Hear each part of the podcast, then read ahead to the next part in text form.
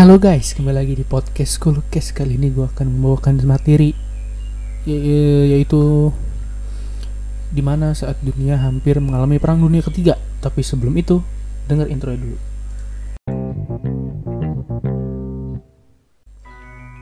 Oke, jadi di sini adalah orang yang ber- ada ber- orang bernama Vasil Arkhipov. Jadi siapa itu Vasil Arkhipov? Jadi sebelum itu kita mengetahui dulu latar belakang latar belakang dia dulu. Aduh. Jadi Arkhipov, Arkhipov itu adalah seorang tentara Rusia yang lahir dari keluarga petani di kota Staraya Kupovna dekat Moskow. Dia dididik di Sekolah Tinggi Angkatan Laut Pasifik dan berpartisipasi dalam Perang Soviet-Jepang pada Agustus 1945. Dia bertugas di kapal penyapu ranjau. Dia dipindahkan ke Caspian Higher Naval School dan lulus pada tahun 1947. Pada Juli 1961, Arkhipov ditunjuk sebagai wakil komandan dan oleh karena itu menjadi perwira eksekutif dari kapal selam rudal balistik kelas Hotel K-19. Setelah beberapa hari melakukan latihan di lepas pantai Tenggara Greenland, kapal selam mengalami kebocoran ekstrim dalam sistem pendingin reaktornya. Kebocoran ini menyebabkan kegagalan sistem pendingin, komunikasi radio juga terpengaruh dan kru tidak dapat melakukan kontak dengan Moskow. Tanpa sistem cadangan, Kapten Nikolai Zat memerintahkan tujuh anggota kru insinyur untuk menemukan solusi guna menghindari kehancuran nuklir. Ini mengharuskan para pria untuk bekerja dalam tingkat radiasi tinggi untuk waktu yang lama. Mereka akhirnya datang dengan sistem pendingin sekunder dan mampu mencegah hancuran reaktor.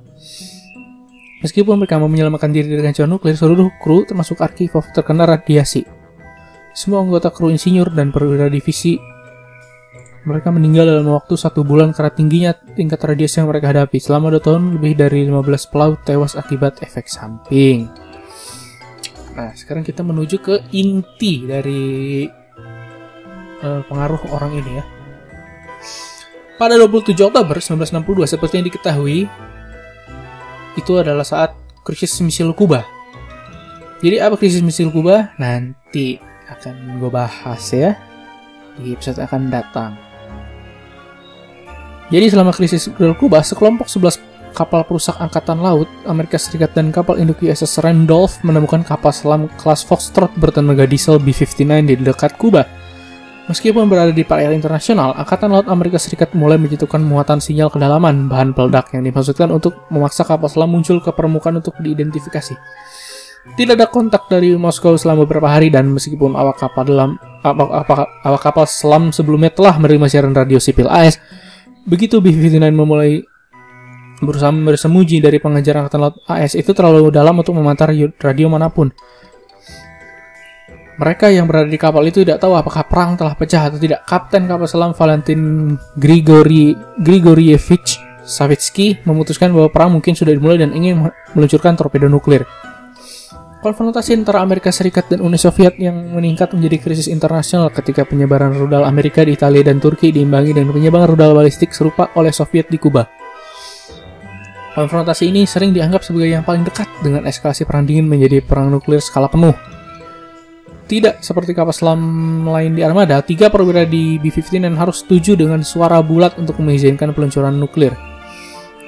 Yaitu ada Kapten Savitsky, lalu ada petugas politik Ivan Semonovich, Maslenikov, dan armada kapal. Dan pejabat eksekutif yaitu si Arkhipov sendiri. Biasanya kapal selam Soviet yang dipersenjatai dengan senjata khusus hanya membutuhkan kapten untuk mendapat otorisasi dari petugas politik untuk meluncurkan torpedo nuklir. Tetapi, karena posisi Arkhipov sebagai komandor, Kapten B-59 juga diminta untuk mendapatkan persetujuannya. Terjadi pertengkaran dengan hanya Arkhipov yang menentang peluncuran tersebut. Meskipun Arkhipov adalah orang kedua di kapal selam B-59, dia sebenarnya adalah komodor dari seluruh armada kapal selam, termasuk B-4, B-36, dan B-130. Menurut penulis Edward Wilson, reputasi yang diperoleh Arkhipov dari tindakannya yang berani dalam insiden K-19 tahun sebelumnya juga membantunya menang. Arkhipov akhirnya membujuk Savitsky untuk muncul dan menunggu perintah dari Moskow. Ini secara efektif mencegah perang nuklir umum yang mungkin akan terjadi jika senjata nuklir telah ditembakkan. Baterai kapal selam telah habis dan AC rusak, menyebabkan panas yang ekstrim dan tingkat karbon dioksida yang tinggi di kapal selam. Mereka terpaksa muncul di tengah-tengah para pengejar Amerika dan sebagai akibatnya kembali ke Uni Soviet. Jadi bisa dibayangkan apa yang akan terjadi apa yang akan terjadi ke Vasil Arkhipov ini tidak ada di kapal tersebut. Mungkin ya ya udah rata kayaknya itu. banyak negara rata sama tanah ya. Mungkin sampai sini saja sampai jumpa di episode berikut.